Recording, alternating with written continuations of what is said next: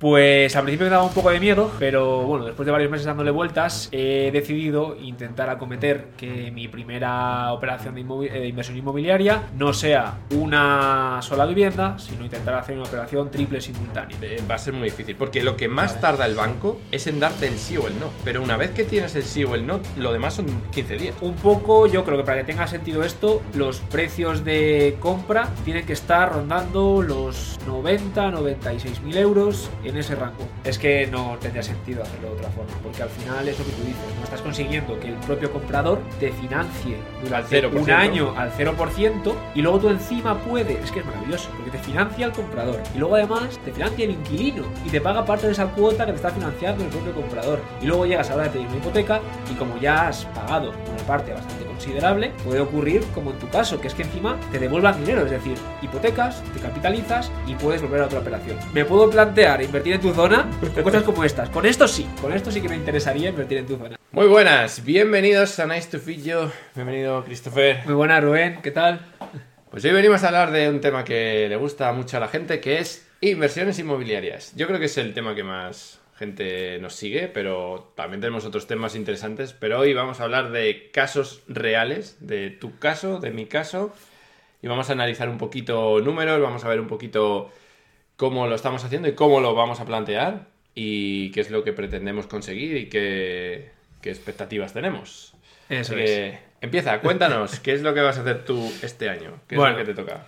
Yo, como parece ser que lo de hacer las cosas sencillas y así facilitas, como que no es lo mío, pues después de muchas revueltas y después de tener al final a muchos compañeros que me han insistido en que ellos les Yo. hubiese, por ejemplo, Rubén, sí, en que ellos les hubiese gustado que sus primeras operaciones fuesen así, pues al principio me daba un poco de miedo, pero bueno, después de varios meses dándole vueltas, he decidido intentar acometer que mi primera operación eh, de inversión inmobiliaria no sea una sola vivienda, sino intentar hacer una operación triple simultánea. Entonces, un poco la idea de hoy es contar un poco cuál es mi idea, preguntarte también un poco tu opinión, ver, bueno, pues un poco bajo tus conocimientos, tu experiencia, un poco tú cómo lo harías y ver, bueno, pues si estás de acuerdo o no en ciertas ideas que tengo yo en la cabeza de cara, de cara a poder afrontarlo. Pues vamos, vamos a ir. A ver, tres operaciones, o sea, yo recuerdo para la gente que nos sigue o para los que sean nuevos, yo cuando empecé hice dos Ajá, de primeras. Tú vas un paso más allá, vas tres ahí. Efectivamente. Y en Madrid. Y en Madrid, que eso es un poco quizás la, la mayor dificultad, ¿no? Porque quizás en otras zonas en las que el ticket de entrada sea menor, pues probablemente se puedan conseguir mejores oportunidades de inversión más rápido, pero aquí en Madrid, al final con, digamos, un poco la competencia tan fuerte que hay, las oportunidades van apareciendo más a cuentagotas o al menos las que yo puedo, puedo acceder, que yo Mm. al final puedo acceder simplemente a oportunidades de idealista y alguna suelta que de vez en cuando voy consiguiendo que, que alguna API me pase, pero es súper puntual, ¿eh? o sea, no, no estoy consiguiendo entrar todavía, obviamente entiendo que hasta que no les compres, pues no vas a ser realmente un cliente de, de los de su cartera de, de inversión. Y lo estoy intentando, pero todavía no estoy consiguiendo entrar un poco en, en esa, ¿no? en esa capa previa a idealista. Entonces, efectivamente, yo justamente quizás lo que más me preocupa es el hecho de conseguir tres oportunidades en un periodo corto de tiempo, porque al final, eh, bueno, luego lo voy a detallar un poco cuál es la idea, pero claro, yo voy a intentar que en cada compra me permitan unas arras a un plazo de vencimiento de al menos cuatro meses, para que me dé un poco tiempo a cuadrar todo. Y bueno, pues al final se juntan varios factores. Primero, que es un mercado al final en el que tienes mucha competencia, eh, lo que al final acaba implicando que, oye, pues no será tan sencillo que un propietario pues te acepte un plazo largo de arras porque probablemente si espera tres semanas más llega otro inversor, otro comprador final y, y se la deje igual Sí. comprada o al contado o mucho más rápido, ¿no? Ese, el primer punto, vamos a empezar por el primer punto, tema de arras, ¿vale? El tema de arras es un tema que, que siempre hay que tener mu- mucho cuidado Ajá. porque al final es, es la forma en la que tú demuestras que vas en serio y es la forma en la que la otra parte se compromete a, a venderte eso. Entonces es lo que dices tú, en un mercado que es tan rápido y que es tan caótico como el, el de Madrid, que todo se vende ya y hay gente que está dispuesta a pagarte eh, de un día para otro sin hipoteca y sin nada, ahí sí que hay que tener bastante mano izquierda para ver cómo lo afrontas. Y yo incluso lo haría em, ahí intentando dar unas arras fuertes. Es decir, Sí. normalmente si vas a dar 5.000 euros de arras, pues en este tipo de operaciones intentaría darle una- unas arras de 15.000 euros. Vale. Claro, ahí también el problema que hay es que tienes que tener 15 por 3. Que, bueno, tú sí lo En tienes, caso, sí. pero también luego el banco con unas arras grandes va a ser, te va a ver la operación mucho mejor también. Porque ¿Sí? sabe que... Sí, porque... Ah, qué bueno. Porque a ellos también les interesa que, o sea, si tú das 2.000 euros de arras, mañana viene el otro, te da a ti 4.000 euros y se lo quita. Sí. Entonces, si el banco ve que das unas arras fuertes, pues también eso indica que, que tienes atado bien el inmueble. O sea, que no va a llegar el día de la firma y no se firme y cosas de estas raras. Pero también el, el que te lo va a vender a ti, con 15.000 euros de arras, claro. Si tú no, si él decide no comprar, ya te tiene que pagar 30.000 euros. Sí. Entonces es más difícil que se echen atrás, porque yo conozco a más de uno que se le han echado atrás por dar unas arras bajas. Que eso es lo que digo siempre, las arras hay que darlas en serio. O sea, si te lo vas a comprar, da arras porque al final lo vas a pagar igual. Pues dalo ya, porque si, si llega alguien que le da ese- esa diferencia o le da 10.000 euros más y tú has puesto 2.000 de arras, a él le supone ganar 6.000 euros, porque te da los 4 a ti y el otro le da 10. Entonces, por eso te digo.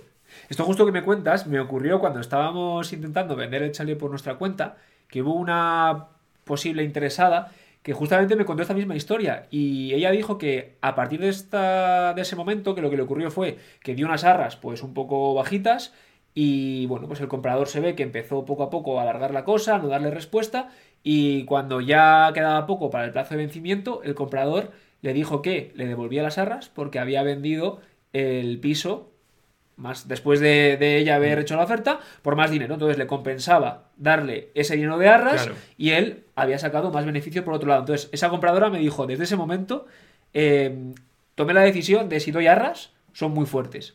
Que claro, que a mí me parecía un poco contraintuitivo al principio, digo, ¿por qué querrías tú pagar de más? Pero claro, al final lo que haces es, por un lado, asegurarte y protegerte, y luego además entiendo que de cara también al vendedor das buena imagen.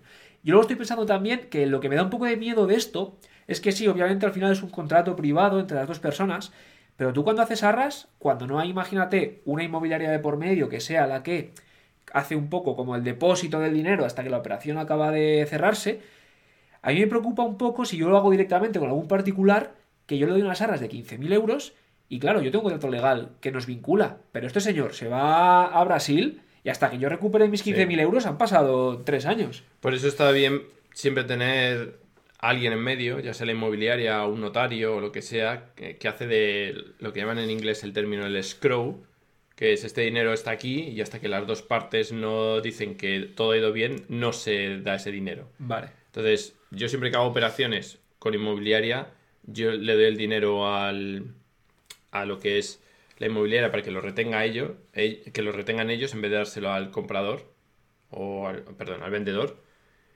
Pero sí que alguna operación la he hecho de la otra forma. Y Ajá. bueno, pues al final sí, con lo que dices tú, te tienes que fiar y tal. Si das unas arras muy grandes de 15.000 euros y se fuga, pues Claro, en algún es- momento es posible que la recuperes o no.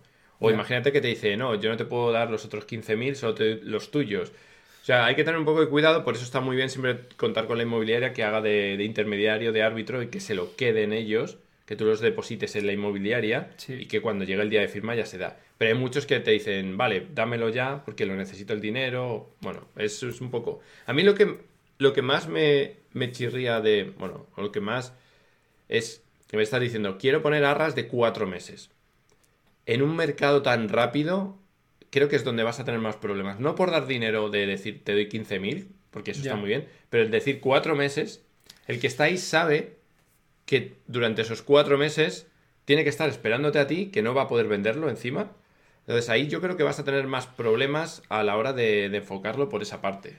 Se me ha ocurrido quizás, eh, pues para compensar un poco ¿no? ese plazo, por un lado lo que decías de dar más cantidad, pero por otro lado también coger y no meter ningún tipo de cláusula de salida por financiación. Es decir, No, no, es que eso no Claro. lo va a aceptar nadie. Claro, justo, pues que de alguna forma el comprador, oye, sabe que tiene que esperar cuatro meses, pero ya se olvida, él ya lo tiene vendido, porque a malas, joder, se va a llevar 15.000 euros. Pues ya con eso, luego lo vende si quiere, eh, pues un 20% por debajo de mercado y le dura medio día el, el piso, ¿no? A ver, yo lo de la cláusula esta de financiación, que mucha gente lo quiere poner, que dice, no, yo quiero poner una cláusula, yo si fuese vendedor, yo nunca daría esa opción. Porque te dicen, no, yo te doy 4.000 euros y ya veremos. O te doy 10.000 euros y a lo mejor... eh, a mí me parece que eso es, oye, si tú quieres comprar esto, tú lo compras. Y si tú no lo puedes comprar, no me hagas perder mi tiempo. Por eso yo las cláusulas de si no me dan financiación, no te lo compro, si yo fuese el vendedor, no las pondría nunca. Y siendo el comprador, no las pido nunca por eso, porque digo, no es justo para el otro y es muy probable que me diga que no. Claro. O sea, porque al final, ¿qué culpa tengo yo como vendedor de que a ti no te den una hipoteca? Pues tú tendrás que saber primero si te la dan o no. Es como si yo digo, me voy a comprar un Ferrari. Voy a ver si consigo el dinero. eh, tú me lo dejas ahí y ya veré si vengo a por él. Y va a decirle a Ferrari, ¿me estás vacilando? Que no. Si tienes el dinero, vienes. Si no, no me hagas perder mi tiempo. Sí, no, totalmente, ¿eh? Y de hecho, ya yo estoy de acuerdo y yo cuando estuve vendiendo el chalet me lo plantearon alguna vez y dije que lo que tú dices, oye, que no, que se firma sin cláusula de financiación. Al final todo yo creo que también es una negociación, es oferta y demanda, es de la situación en la que se encuentre ese vendedor. Bueno, supongo que todo es un poco negociable. Yo creo que en este caso yo lo puedo intentar utilizar como palanca de negociación de alguna forma, si el vendedor no es un profesional en ventas, pues probablemente le pueda sonar, porque es algo como medio voz populi, que esas cláusulas existen. Entonces yo le pongo sobre la mesa, oye, yo siempre suelo comprar con estas cláusulas, se le puedes decir, pero oye, en tu caso, para que estés más cómodo y me permitas estos cuatro meses, pues aparte de darte unas arras fuertes, pues esto lo, lo suprimimos. No lo sé, tengo que probarlo, tengo que, que probarlo, pero para mí lo que tú dices, la dificultad más grande, bueno, hay dos dificultades claves. Una, encontrar tres oportunidades y la segunda, que te permitan ese plazo. Porque a mí me preocupa que si no me dan un plazo medianamente largo, en algún momento se me vaya a atascar. Se me vaya a atascar en no conseguir los tres pisos, en que alguna de las financiaciones se me alargue, en que si uno de los pisos es de banco, quizás Vale. ahí los plazos se me puedan complicar. Ahí es donde tengo yo un poco el miedo y la preocupación. Yo te planteo ahora una cosa. O te pregunto. Mi pregunta es, ¿por qué quieres hacer las tres a la vez? Es decir, ¿no puedes hacer dos y luego una? Vale, mi objetivo de hacer las tres a la vez es porque lo que quiero hacer es que al hacer tres operaciones simultáneas, yo presento esta operación a todos los bancos como una operación de mi primera vivienda en la que no tengo ningún tipo de endeudamiento previo, tengo una buena situación financiera para intentar conseguir el máximo apalancamiento posible al mejor tipo de interés. Esa es un poco la idea que tengo. O sea, al final no me complicaría la vida si no fuese por ese, por ese objetivo. Porque si no, al final, pues podría hacerlo todo más secuencial, con más calma. Pero quiero que las tres operaciones en tres bancos distintos sean mi primera compra de cara a ellos. Aquí la cosa sería empezar a tener ya contacto con los bancos, empezar a ir a los bancos o por internet o lo que sea, plantearle lo que tú tienes en la cabeza de cuánto me voy a gastar. Pues yo sé que me van a costar los pisos 100, 120. Y empezar ya el proceso con el banco. Vale. ¿Lo empezarías antes de tener los activos? Sí, sí. Mucho antes. Porque los bancos, y ahora hablaremos de, de mis operaciones, Ajá. cuando, te pide- cuando tú estás pidiendo la hipoteca, en la primera fase no te suelen pedir arras. Hay algunos que sí, pero normalmente no te piden arras. Entonces, tú le dices, es una vivienda 120, es una vivienda que voy a hacer para, pues eso, para vivir, bla, bla, bla, lo que sea, y tú empiezas a aportar documentación. Y ellos ya te van a decir si sí o si no y condiciones. Y una vez que tengas eso, ahí también tú ya tienes un, un tiempo, un margen para encontrar también estas cosas. Eh, lo otro es, cuando te pidan arras, claro, a lo mejor tú imagínate que le has dicho 120 y al final lo has comprado por 110. Sí. O lo has comprado por 130. Vale. Ahí el, el problema, entre comillas, es que tienes que decir al banco, oye, que al final estos 120 son 110, porque me han hecho una rebaja. Vale, Vale. ahí el, el banco te va a decir, bueno, si en vez de 120 son 110, mejor para mí porque te dejo menos dinero. Si en vez de 120 son 130, a lo mejor tiene que volver a riesgos, porque cambia un poco, son 10.000 euros más, o eso ya eh, depende del banco, te dirá. Pero tener ya un, oye, yo sé que tengo, entre comillas, preaprobado en, en ciertos bancos esto, porque si necesitas encontrar las tres a la vez, para empezar a hacer las tres hipotecas a la vez, eh, va a ser muy difícil. Porque lo que más Vale. tarda el banco es en darte el sí o el no. Ahora hablaremos de cómo lo estoy haciendo yo. Y es lo que tardan. Pero una vez que tienes el sí o el no, lo demás son 15 días. Vale, pero claro, yo también pienso que si ellos me dan el sí hoy y yo no consigo eh, los- las tres operaciones hasta dentro de, ponte, tres meses, No, hombre, claro. claro. Eso es lo que estoy pensando, que ese sí caduca, entiendo, claro. Sí. Y ahí es donde quizás estaría un poco perdiendo el tiempo si lo hago muy pronto, no lo sé. Vale. Ahora la cosa es. ¿Qué KPIs tienes tú o qué medidas tienes tú de número de oportunidades que te pueden llegar a ti y que puedes optar a ellas? Es decir, ¿ya tienes algo que te esté diciendo que puedes llegar a tres a la vez en un plazo de tres meses? Vale, Porque el último mes, aunque lo tengas a rasa 4, el último mes es para hacer el banco. sí. Vale.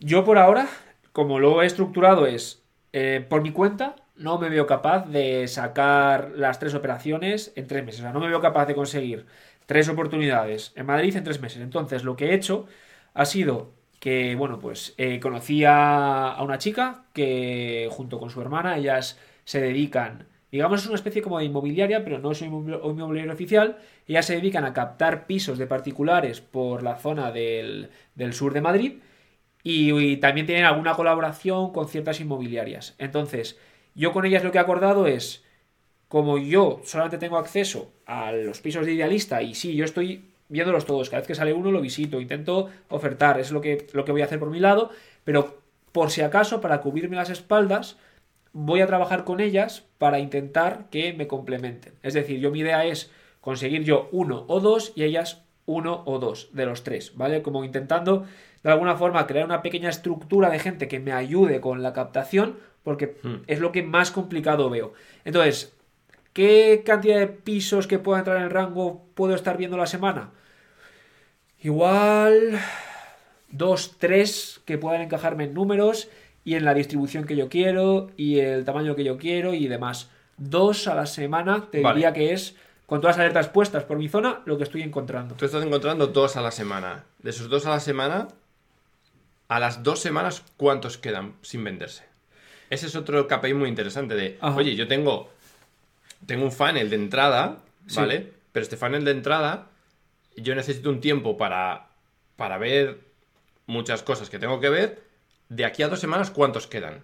¿Cuántos de esos no se han vendido? Porque aquí en Madrid se vende todo muy rápido. Sí. O sea, si fuese otro mercado que tardan tres meses o cuatro meses en venderse, dices, me puedo tomar tiempo. Pero aquí tienes Claro. que ser tan rápido. Por eso te decía, ¿qué número tienes? Si tienes dos a la semana, en dos semanas podrías tener cuatro potenciales Sí. que te interesen, que además, si visitas dos, pues probablemente uno no te valga o los dos no te valgan. Sí. Entonces, yo creo que ahí deberías aumentar el ratio de, de- de entrada, Vale. que es lo que estás haciendo con estas Sí. chicas, que te entre ahí más, más ratio, y luego ver cómo evoluciona tu... Desde que tú los tienes hasta que tú puedes hacer una oferta, si no se han vendido, se han vendido, porque lo mismo hoy te entran y en tres días ya no están. Claro. Yo un poco lo que estoy viendo es que duran en el mercado quizás tres semanas, o sea, no están tan rápido, en una semana se van, pero el handicap que estoy viendo es que lo que me entra más o menos en precio y en características, mucho es activo bancario.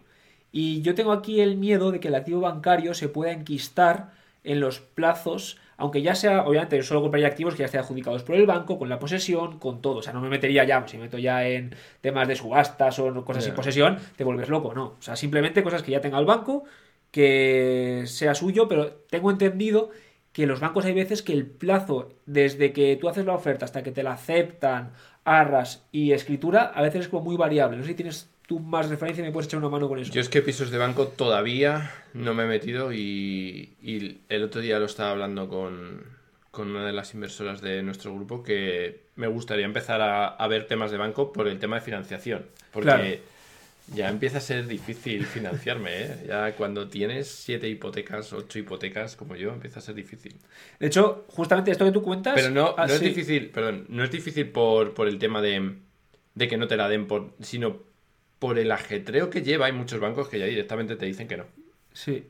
De hecho, esto que comentas, justamente eh, Javier, un inversor eh, de, que es de Albacete, contaba que él tiene ya muchas, no sé cuántas son. no, no sé, pero por encima de 10, eran por encima de 10.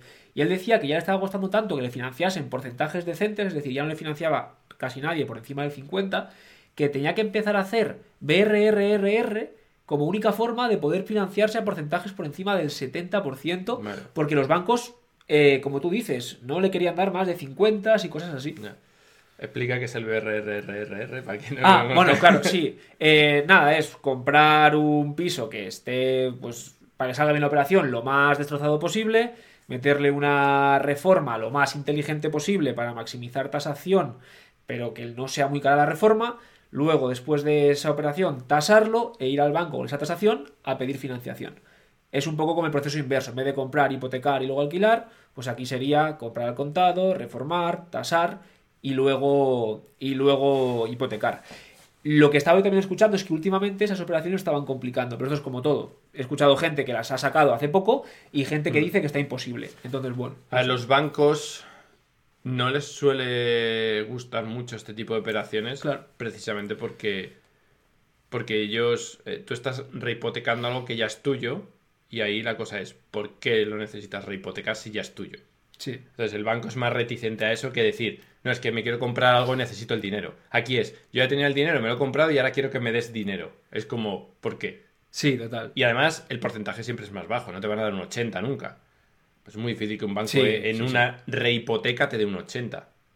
Seguramente los haya, pero casi todos los bancos no te van a dar un 80. Es más, yo con el banco que suelo trabajar más, me decían para hacer ese tipo de cosas que ellos daban máximo un 60 De tasación. de Claro. tasación. Eso Claro, es. 60 de tasación, si lo tasa muy, muy, muy, muy bien, te sale perfecto. Pero tienes que ganarle mucho dinero en esa reforma para que te tase tan bien que te compense. Eso es, ahí es donde está el, el afinar y lo que, lo que Javier cuenta que es donde tiene que afinar a, a tope. Porque justamente es lo que dices, ¿no? Al final, si a ti te van a dar 50 de, de compra-venta como le daban a él, dice, oye, pues si consigo un 60 de tasación y soy muy fino con la tasación y consigo una buena tasación y tal, al final igual de lo que sería compra-venta más reforma me han, ta- me han financiado al 80, 70 y largos, que ya es más del 50 que me iban a Sí. dar. Entonces, quizás como en tu caso, como alguna solución plausible, en caso de que veas que se te empieza ya a enquistar el tema de la financiación, bueno, no lo sé, podría ser. Sí, eso sería, eh, sería una opción, pero yo ahí lo veo, lo veo difícil. Y además, el problema de eso es que tú no tienes todo el cash para hacer eso. En tres operaciones me refiero. Claro, no, no, no, yo, yo en mi caso no, yo en mi caso está descartado, no, no, ni de lejos, o sea, no, no, no. De hecho, en su momento me planteé empezar haciendo esto así, pero cuando me dijeron que últimamente estaba complicando mucho la financiación para este tipo de operaciones, lo he descartado. De hecho, mi primera idea era empezar haciendo eso y una vez me dijeron que iba a estar complicado y varios inversores me comentasteis la otra alternativa, pues al final he optado por, por esta opción, ¿no? Entonces, bueno, pues un poco volviendo a la, a la operación, sí, yo ahí es lo que tú dices, lo que más complicado veo es el encontrarlas. ¿Qué ocurre? Que el otro día, justamente ayer fue, estuve en una quedada de, de inversores y me estuvieron contando una idea que digo, joder, tiene sentido. Me dijeron al final, de esta operación, para ti lo importante y donde tú realmente vas a sacar rédito es en conseguir una muy buena financiación para los tres. Por lo tanto, quizás no es tan importante que afines la compra al, al euro, es decir, que busques el chollo más chollo del mercado, sino que consigas algo que, oye, pues sí que sea rentable obviamente y te salgan los números, pero no aprietes tanto la soga como si fueses a ir individualmente, porque digamos que el retorno de tu inversión y la clave de tu operación no está tanto en que te cueste el piso no- 89 en vez de 94, sino en poderte financiar al máximo posible y con buenas condiciones, porque para el banco es tu primera vivienda, que probablemente sea el momento de toda tu historia inversora en la que vas a conseguir la mejor hipoteca al mejor porcentaje y a la mayor Sí. financiación, ¿no? Y tiene sentido, o sea, me gustó esa idea, porque también me quita un poco de presión, porque yo estaba agobiado y digo, yo no sé si voy a ser capaz de conseguir tres chollos en tan poco tiempo, o sea, es que me parecía una, una locura en Madrid, ¿sabes? Vale, y ahora, yendo al tema números, a ver, Sí. Cuenta qué precio buscas, qué cuota se te quedaría, qué precio de alquiler tendrías, o sea, un poco los datos de la operación que tú tienes en tu cabeza, Vale. las tres ideales que tienes, luego evidentemente esto puede cambiar en función de mil cosas, pero cuenta un poco. Vale. Pues un poco, yo creo que para que tenga sentido esto, los precios de compra tienen que estar rondando los 90, 96 mil euros en ese rango. Que ya es ir apurando porque ya en Madrid quedan muy poquitas cosas. Eh, de las características que yo busco, que sabéis que son tres habitaciones, salón independiente, unos 70 metros, bueno, pues un piso ya más en condiciones, quedan poquitas que estén por estos rangos. Entonces, valor de compra, estos 90, 96 mil euros. Importante, un lavado de cara sutil. O sea, no me puedo meter en reformas grandes porque si no, esta operación pierde la gracia. O sea, la gracia de esto es tener que poner de mi bolsillo lo menos posible y que el dinero que hemos sacado de la venta lo podamos estirar a tope, ¿no? Entonces, poquita reforma, ese es el objetivo. Eh, por ponerlo en números, pues que la reforma más mobiliario no supere 7.000 euros, 8.000 como muchísimo, algo así, y intento que sea lo menos, lo menos posible. Que sea pintar, que sea quizás cambiar algún mueble del baño que le dé un toque pero sea barato, que sea pues en la cocina lo mismo, pintar quizá los azulejos, cambiar tiradores y poco más. Intentaría que no tuviese que cambiar todos los muebles de cocina, que eso ya es más dinero. Bueno, sería un poco eso, que fuese un lavado de cara, que en estos rangos de compra de unos 90-96 mil euros, e intentar hipotecarme al máximo posible. O sea, yo voy a los bancos pidiendo el 100% y luego ya que ellos me recorten. Pero bueno, me lo dijo también una, una compañera, yo lo voy a intentar. Yo voy a intentar decir, oye, quiero 100% y de hecho en algún banco voy a intentar pedir 100% 40 años. A ver qué pasa. O sea, para que me... Claro, quizás tengo esa opción. Para que me recorten ellos y me digan, oye, no, mira, lo máximo que te puedo dar es X, pues siempre estamos a, a tiempo, ¿no? Entonces, las hipotecas en estas cifras al 90%, que las he estado calculando yo más o menos, porque supongo que es lo que voy a acabar pudiendo conseguir en las tres operaciones, o sea, no fácilmente, sino luchándolo, pero bueno, ese 90 rondaban como los 390 euros, 400, más o menos a un tipo de interés, pues ahora 3, 3,5, 3,4 bonificados, un poco en ese, en ese rango. Y luego, en cuanto a temas de precio de alquiler, he estado, bueno, es muy, es muy interesante porque yo, no sé si os lo he comentado alguna vez, eh, pues me gusta hacer estudios de mercados por las zonas, pongo anuncios sobre cómo sería el tipo de piso o habitación en este caso que voy a alquilar y le pongo un precio y veo un poco la demanda, ¿no? Y bueno, yo lo puse un anuncio en la zona del sur de Madrid a 325 euros, que para la zona en el mercado actual no era nada loco, y tuve muchísimo, muchísimo contacto y me hice una proyección pues multiplicando esos 325 por 4. Yo pensaba que eso era una proyección muy muy optimista, o sea, perdona, muy realista, pero he visto una forma de calcular lo que me ha gustado mucho más, bueno, que lo he aprendido de un curso, básicamente, que me ha gustado mucho más y creo que voy a hacerlo de esa forma porque es más conservador y para mí tiene sentido. ¿Y cuál es la forma? Para calcular un poco el ingreso, la idea es, de la zona en la que vas a invertir, coge las 10 habitaciones más baratas, haces una media de esas 10 habitaciones más baratas y con eso sacas el número aproximado por el que hacer tus números, ¿vale? Así consigues que sea un escenario conservador, que tú puedas estar en el rango bajo, que al final igual en tu población en la que vas a invertir igual hay 100 habitaciones, pues oye, si has cogido el 10% más abajo, te aseguras que a ese precio vas a tener salida, si se complican las cosas, pues malo sería que no tuviese salida, ¿no? Entonces, es un poco para hacer la estimación, pero luego para hacer el número más fino, cuando ya tienes el piso, la idea era, coge la habitación más barata que haya en, tu zona. Si ves que, por ejemplo, pues la más barata son 100 euros y la segunda más barata son 250, es que el de 100 pues se habrá colado por lo que sea, coge el de 250, ¿no? Y a partir de ahí empiezas a hacer un escalado. Es decir, tú empiezas poniendo tu habitación más pequeñita, que siempre en estos pisos hay una habitación pues de 6 metros, 6 y medio, 7, al precio más barato que haya en el mercado, empiezas por ahí. Luego coges y la segunda habitación más pequeña, incrementas ese valor en un 10-20%. Y luego coges la tercera habitación, que ya probablemente sea la habitación de matrimonio, o sea, el dormitorio principal, ¿no? Porque la cuarta, la más grande, es el salón. Bueno, ahí coges y le incrementas otro 10-20% sobre el precio de la tercera.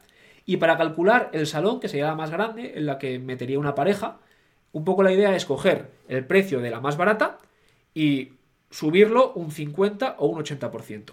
Entonces, con estos cálculos te da una cifra un poquito más conservadora, que yo creo que es como también muy realista y te da como una sensación de control mayor.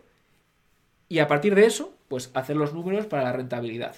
Y un poco en todo este cálculo, la rentabilidad bruta que me sale haciendo estos cálculos eh, que hemos comentado, pues igual puede rondar por, las, por habitaciones 13 y medio, una cosa así, cerca del 14. Me gustaría llegar al 14, si puedo, de rentabilidad bruta. Sobre el activo, en este caso.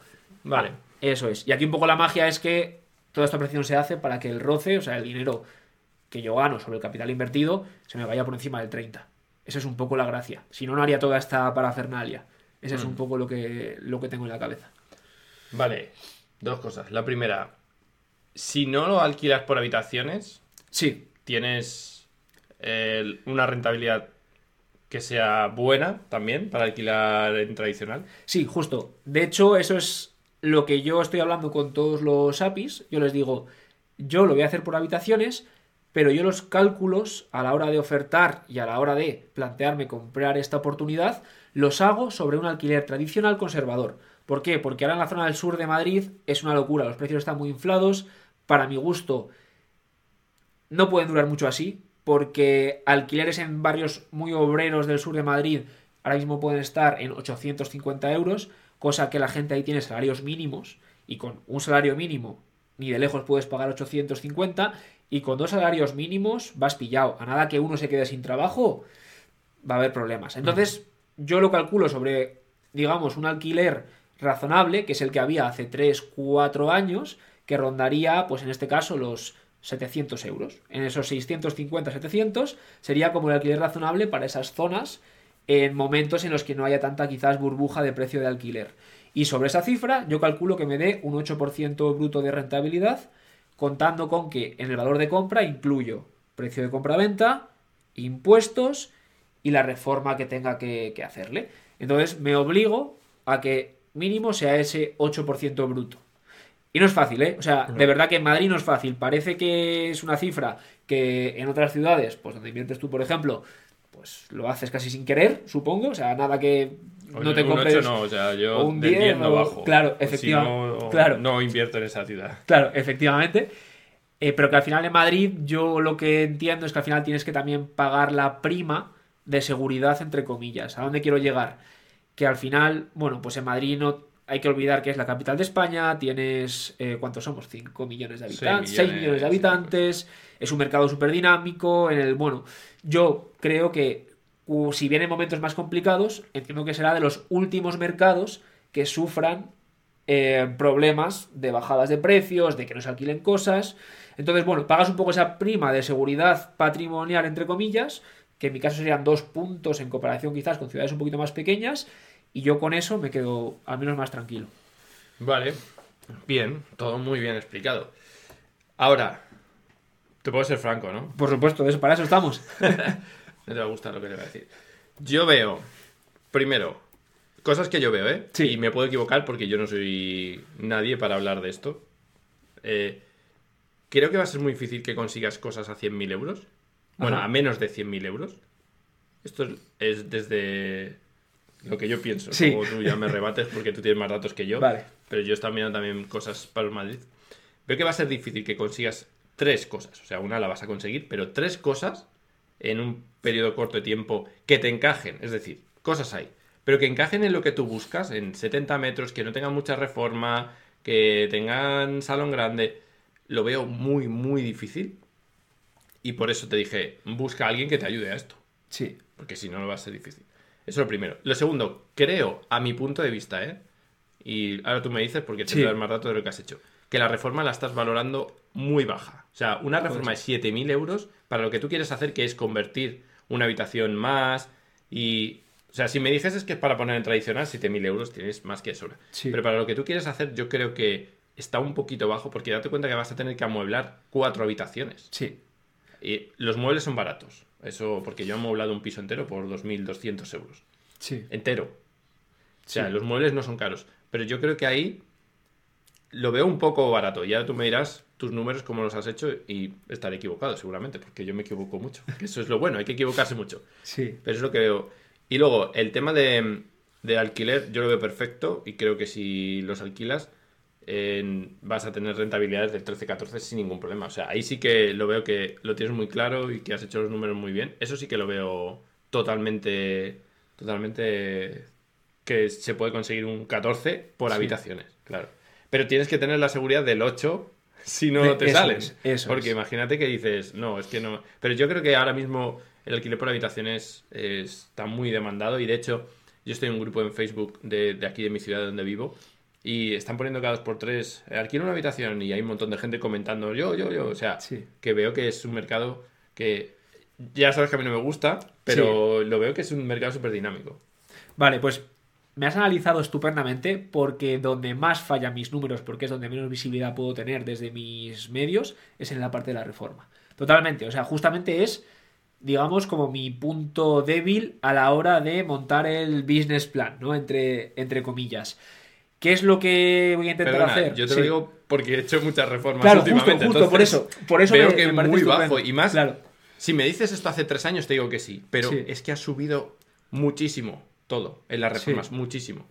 ¿Qué es lo que voy a intentar? Voy a intentar que, bueno, pues por ejemplo, con el tema del salón, si no es independiente ya de por sí, intentar que simplemente sea tirar un pladur, eh, bueno, dos pladur con en medio aislante lana de roca, poner una puertecita y que eso sea la única reforma que hago para independizar el, salón. También habría que ver poner algún tipo de punto de luz, porque claro, si yo cierro el salón, se me quedará un pequeño pasillito sin iluminar. Entonces, tengo que dar una vuelta a ver cómo, sin gastar mucho dinero, porque no quiero meterme en tener que estar tocando la instalación eléctrica, podría hacer que ese pasillito estuviese un poco iluminado. Pero la idea es como hacerlo muy sencillo, es pladur, puerta, pintar y cambiar pomos.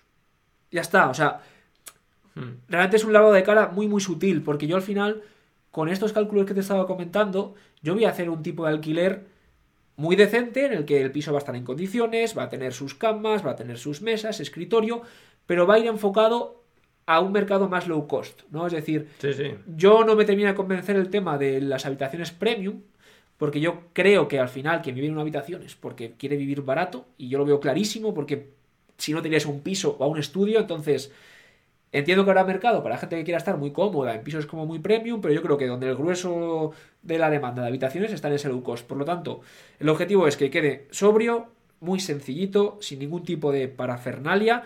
De hecho, me planteaba al principio coger y cambiar bañeras por platos de ducha, que se habla mucho en los grupos de inversores. Dicen que es más cómodo, que es mejor, que si no la gente de las bañeras se puede tirar horas bañándose. Le he dado una vuelta y si el piso te viene con una bañera, creo que viene para adelante con la bañera.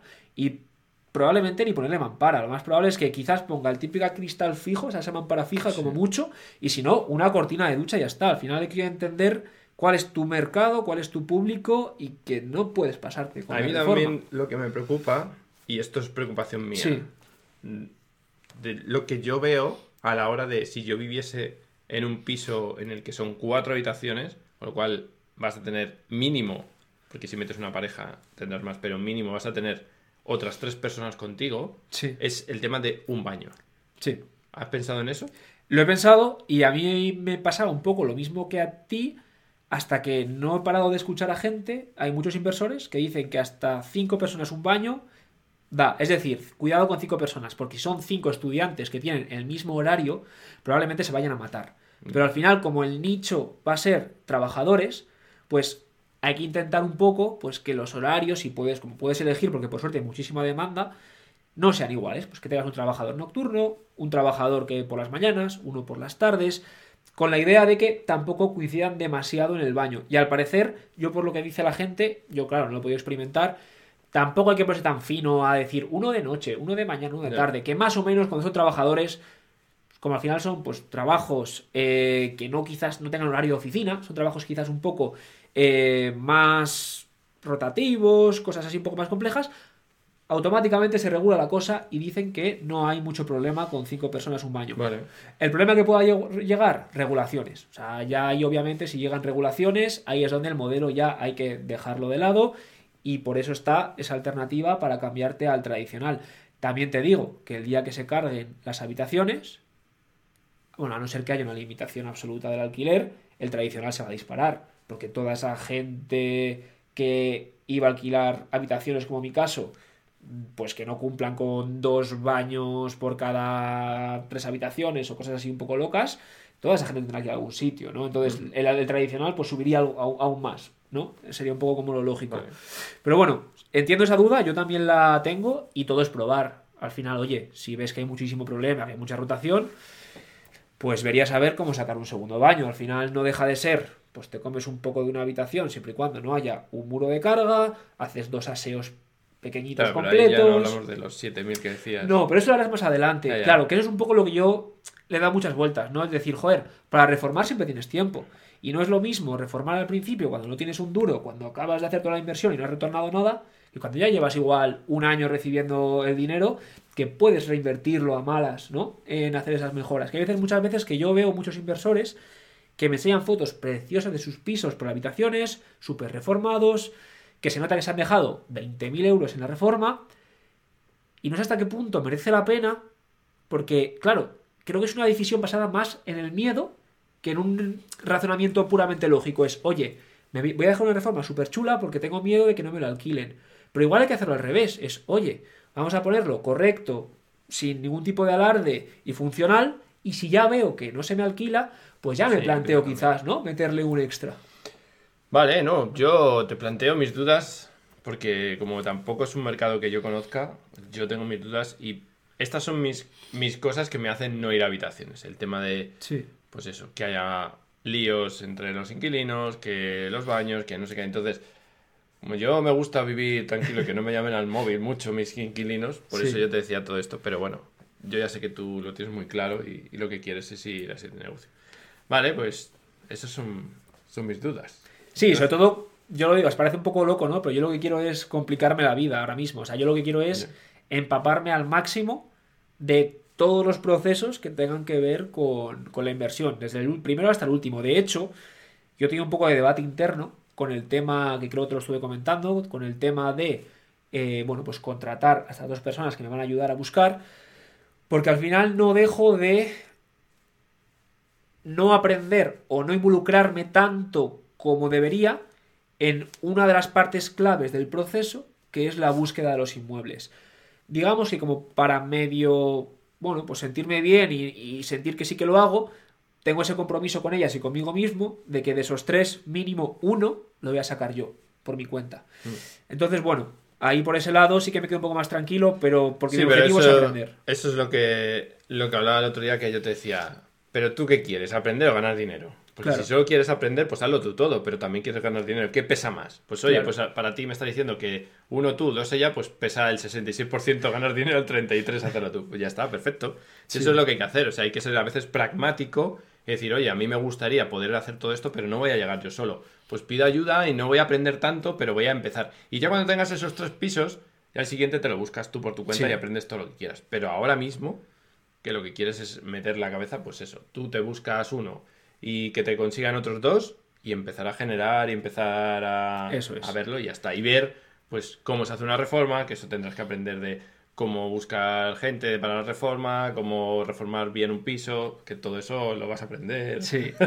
Pero bien aprendido, ¿eh? Total, total, no, y eso yo ya me imagino en esa situación. Oye, si ya llego a esa situación, es maravilloso, porque significa que ya he conseguido hacer la operación, ¿no? Que para mí eso es como lo más, lo más crítico. O sea, yo veo ahora mismo, me da más miedo el cerrarlo todo a tiempo que, que la propia reforma. Porque es verdad que yo, las reformas, ni de lejos soy un experto, ojalá, pero como que sí que llevo varios meses yendo con algunos amigos inversores y compañeros a sus reformas y voy ahí con ellos y me pongo incluso pues eso a picar, a, pues, a ver cómo van las reformas, le perdí un poco el miedo desde que me fui a la obra a, bueno, pues estar en el día a día y ver que, bueno, no es tan complejo y que si haces las cosas bien, seleccionas bien a la gente y tú también te implicas, pues en principio espero que pueda salir bien, ¿no? Sí, sí.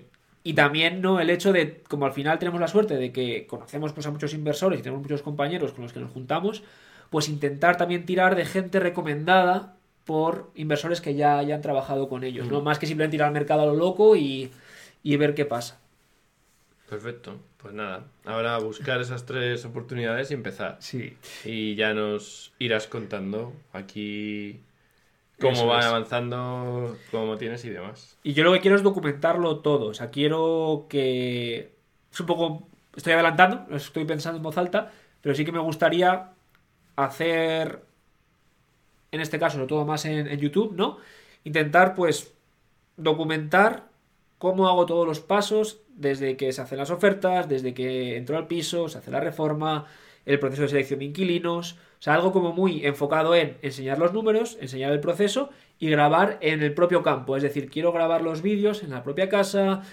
Bueno, quiero hacer un poco ese estilo que a mí me gusta muchísimo, similar a como lo hace Javier Medina, del libro de los 30, que me encanta. O sea, me parece uno de los modelos más interesantes porque a mí me entretiene mucho ver cómo él está ahí en la obra, cómo hace todo el proceso, cómo te cuenta y quiero hacer algo similar porque creo que puede ser muy interesante. Pues sí, genial.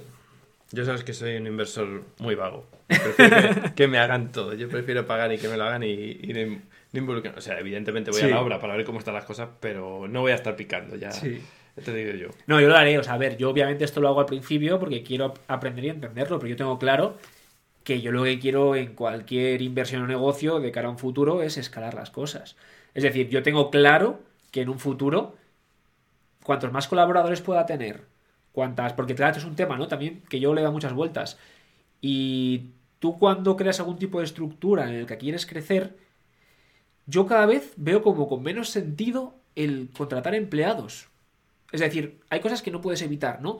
Pero, joder, hacer una estructura basada en muchas personas que son colaboradores, gente autónoma, que al final está súper motivado porque trabajan a éxito, eh, son personas que ellos, pues al final no tienes que estar tú detrás porque, bueno, pues tienen ese nivel de responsabilidad absoluto porque es su propio negocio. Lo veo como muy interesante a la hora de poder escalar modelos sin crear un coste de estructura muy gordo, sin tener toda la presión y todo el problema de la gestión de todos los equipos, sin tener quizás la carga mental de qué pasa si no puedo pagar, no sé, 50 nóminas eh, a final de mes. No sé, me gusta como un modelo en el que haya mucho colaborador y la gente quizás, ¿no? De empleados mm, justa y necesaria. Mm. Muy bien. Es un poco, bueno. Entonces, nada, te quería también preguntar, ¿no? Porque yo sé que tú ahora mismo estás con algo muy interesante entre manos. Estoy liado, sí. Eso es. Y no sé si nos quieres contar un poco qué estás haciendo, cómo es, porque es algo que no es tan habitual, que la gente suele hablar poco de ello y creo que puede ser muy interesante.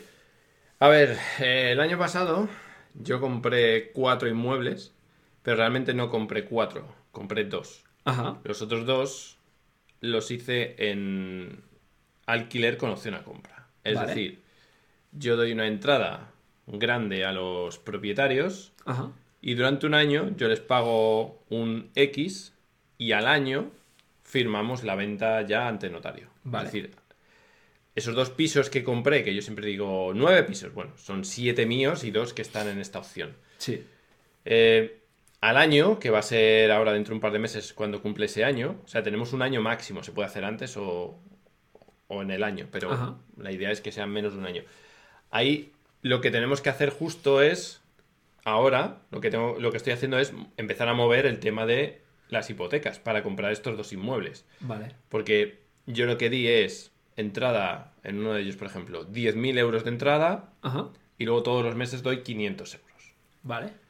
Entonces, cuando llega un año, has dado 16.000 euros. ¿Cuál es el valor de total del inmueble? En este caso son 45.000 euros. Vale. Entonces, cuando termina ese año, yo tendría que poner los otros 29.000 euros. Sí. Más impuestos, etcétera, etcétera. ¿Vale? Entonces, eso es lo que yo estoy empezando a mover ahora, eh, de cara a... Lo que pasa es que estoy haciendo dos, los dos a la vez. Los estoy haciendo un poquito antes del año, para no pillarme los dedos, porque como tengo un año máximo, pues no quería llegar al último día a buscar la hipoteca, sino que ya lo estoy empezando a mover y me da igual que salgan ahora que salgan dentro de dos meses, si lo voy a tener que pagar. Lo bueno es que estos inmuebles los tengo alquilados porque aquí sí que hacemos el dentro del, del contrato de, de alquiler con opción a compra que puedo Ajá. subarrendarlos, Vale. con lo cual de esos 500 euros que yo pago, parte, porque no están alquilados por 500 euros, están alquilados, en este caso, el, en el que estoy hablando es 400, Ajá. digamos que se me financia esa compra con el alquiler. Pero Sí. yo, entre comillas, pierdo 100 euros por el alquiler. Sí. Pero lo que estoy haciendo es darme tiempo a capitalizarme, porque el año pasado, claro, cogiendo estos dos pisos, más el piso que cogí con la sociedad mía, Sí. que invertimos entre cuatro personas y demás, claro, yo no podía meterme en más pisos. Entonces lo que hice es, bueno, pues lo hago de esta forma, lo alargo en el tiempo, pero yo sé que dentro de un año voy a tener ese dinero. Entonces ahora lo que, lo que estoy intentando es encontrar esas dos hipotecas. Y bueno, la verdad que parece que ya las tengo las dos encaradas, que van a salir las dos hipotecas, que tiene buena pinta además. Y lo bueno de todo esto Sí. es que como yo ya he pagado mucho dinero por adelantado, cuando me den las hipotecas yo voy a recuperar. En vez de poner dinero en mi bolsillo, voy a recuperar dinero. Es una pasada. De hecho, es que es brutal. Yo, para mí, esta, esto que estás haciendo tú, es la operación inmobiliaria definitiva. Es decir, ojalá se pudiesen hacer todas las operaciones así, porque me parece que es el mejor modelo. Bueno, de hecho tengo aquí los números. O sea, fíjate, los números. Los voy a ver porque los tengo justo aquí. Este, este piso que vendo en 45, si ahora mismo que llevo dados 14.000, ¿vale? Entre Sí. que salga la hipoteca y demás van a ser 15.000, quedan por pagar 30.000. 30.000 de los cuales hay que poner otros 5.000 de impuestos y de mm, notarios y demás. Igual, entonces, realmente son esos 30 más otros 5, vamos a poner unos 35.000. Sí. El banco en este caso, si me concede el 70%, que era lo que tenía yo aquí puesto, me está concediendo 31.000 euros. Vale. Según tengo yo puesto aquí. Entonces yo tendría que poner 4.000 euros. Aquí tendría que poner 4.000, pero pongo 4.000 euros, que no es mucho. Ahora, la otra operación que tengo, que en el banco me va a conceder, si va todo bien, me va a conceder hasta un 90 de tasación, Ajá. ahí voy a recuperar como 6 o 7.000 euros. Qué bueno. O sea, no solo voy a tener el piso, sino que es que además voy a recuperar dinero. Con lo cual, lo que saco de uno lo puedo poner en el otro y aún así tengo 3.000 euros más en el banco de lo que tenía antes de firmar las hipotecas. Y a partir de ese momento ya sí, los alquileres íntegros los cojo, menos descuento hipoteca, que la hipoteca van a ser 200 euros cada uno. Vale. Por lo tanto, tengo 200 limpios que no tengo que poner en... O sea que lo que voy a hacer es capitalizarme y además sacar más Sacar dinero mensual. Me quito 1.000 euros al mes de pagos que estoy haciendo ahora mismo, que son 1.000 euros de ahí que me están entrando los alquileres para, en vez de ser 1.000 euros, bajarlo a 400 euros de pago. Sí. Entonces son 600 euros más al mes y encima me capitalizo, me llevo 3.000 euros así.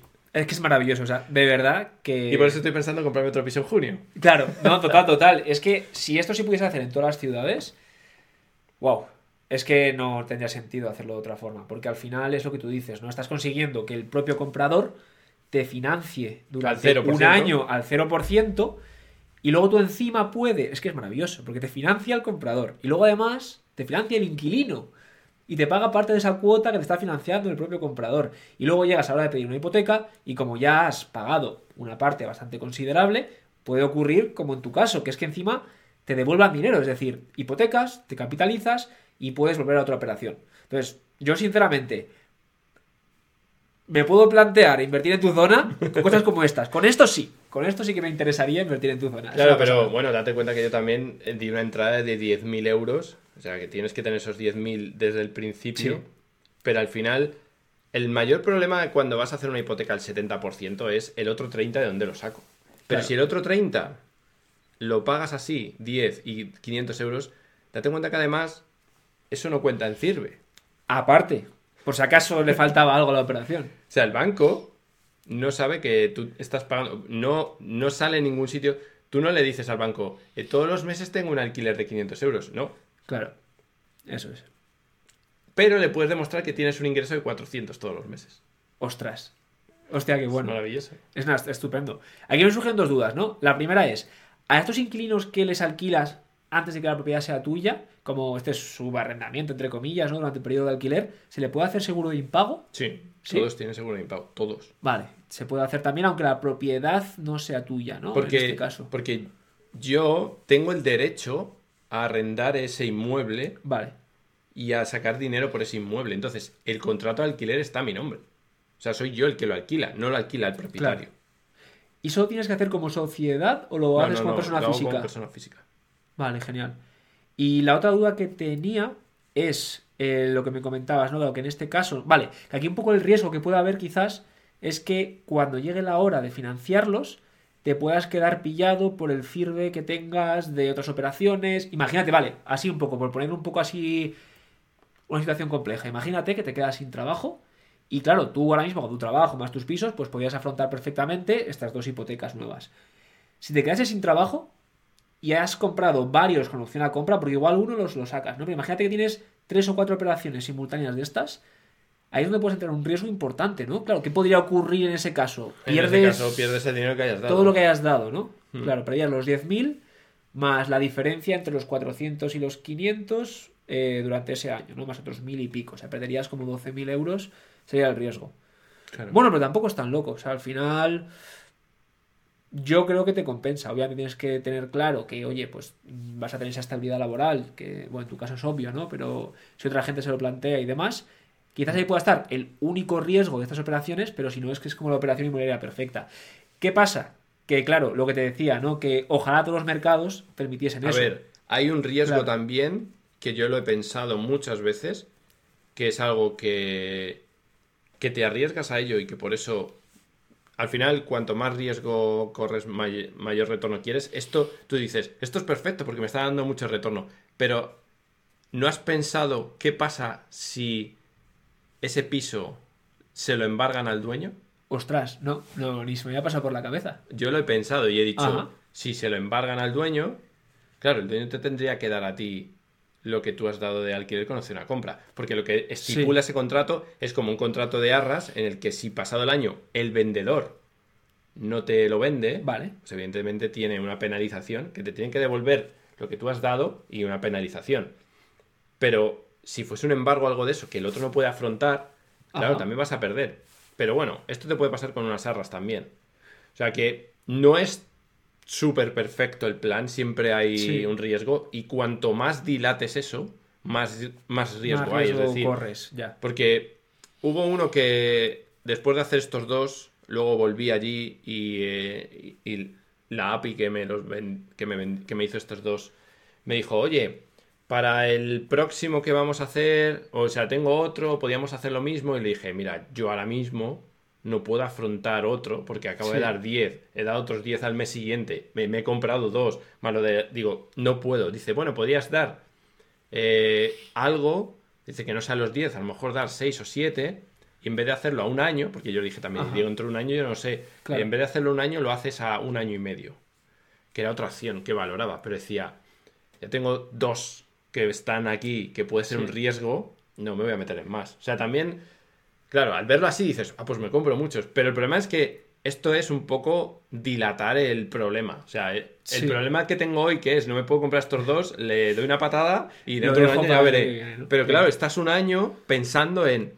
oye, esto, yo llevo un año pensando, no preocupado, pero, pero lo tienes en la cabeza y es una cosa que está en tu cabeza y estás diciendo, esto dentro de un año lo tengo que hacer. Y estás un año pensando, esto lo tengo que sacar dentro de un año. Por eso yo he empezado a hacerlo en enero, empecé a hacerlo, empecé a moverlo, porque dije, en mayo y en junio los tengo que tener sí o sí resueltos. Entonces empecé en enero. Vale. Porque dije, si por lo que sea va mal, tengo que buscar opciones, que ya te dije, ya hemos estado hablando de esto. Sí. Tengo opción A, B, C, D, E, F y hasta la H. Vale. O sea, tengo muchos planes de si no me salen las hipotecas, ¿qué hago? Y si solo me sale una hipoteca, ¿qué hago? Si no, ¿qué puedo hacer? ¿Qué puedo pedir? ¿Cómo puedo...? O sea, tengo un montón de cosas como plan B, C, H, todos, de... Vale, esto va a salir sí o sí. Pero Sí. tienes que planear muy bien eso. Y el problema es el espacio mental que te ocupa. Que te ocupa. El, el decir, esto sigue aquí, sigue aquí. Todo lo que puedas quitarte de tu mente que te preocupe, mucho mejor. Y esto era algo que yo tenía y desde que em, em, llegó enero dije, voy a quitármelo. Vale. Me Pre- lo quiero quitar cuanto antes. Pregunta, después de todo esto, ¿repetirías? Sí. Es decir, vale, aún así repetirías, ¿no? O sea, a pesar sí, del espacio mental, repetirías. Repetiría por qué, porque es lo que te digo. Pero repetiría solo en el caso de que no pudiese hacerlo de, de la forma tradicional. Vale. Porque corres un riesgo durante ese año, ¿vale? Que, a ver, es difícil que pase algo, pero puede pasar. Entonces tienes que ver primero que el piso, que no sea un piso que tenga una hipoteca sobre ese piso, porque si tiene una hipoteca, si deja de pagar el otro la hipoteca, Vale. se va. Ah, mira, es interesante eso. Claro, Vale. tiene que ser en caso de que no puedas afrontar el piso de forma normal, te lo puedes plantear, pero yo si lo pudiese hacer normal, lo haría normal. ¿Sí? Mi problema viene ahora de, oye, yo cuando firme estas dos hipotecas voy a tener 10 hipotecas. Ajá. Voy a tener las 9 de inversión más la, la de mi casa. Vale. Ahora, los bancos saben lo que estoy ingresando por hipotecas, lo que estoy ingresando por trabajo. Sí. O sea, por ingresos me dicen que sigo por debajo del 30% de, de endeudamiento. Los Vale. bancos están muy contentos conmigo en esa parte. Sí. Pero me están empezando a poner problemas por CIRBE. Porque claro, yo tengo ahora una CIRBE altísima. Claro. Que toda la CIRBE está respaldada por hipotecas, Sí. Pero la CIRBE empieza a ser muy alta. Entonces dices, vale, tienes mucha deuda que está respaldada por muchos ingresos, Sí. pero son ingresos que lo mismo mañana dejan de estar. ¿Y yo qué hago? Entonces los bancos les empieza a preocupar ya mi CIRBE. El ¿Qué- año que viene, ¿Qué dudan más? ¿De tus ingresos de alquileres o de los ingres- ingresos de trabajo por cuenta ajena? ¿De cuáles tienen más dudas? no, de los alquileres, porque primero Alquileres, ¿no? ellos solo cuentan los alquileres que has metido en renta. Ya. Entonces, si están en renta, te los cuentan. Si no están en renta, muchos bancos no te los cuentan.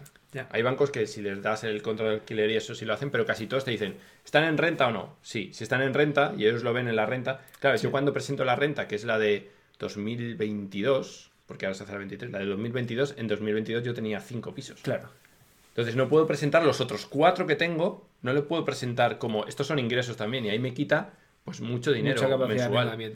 Sí. Aún así, tengo de sobra. Pero el problema que me dicen es, pues que tienes una CIRBE ya muy alta.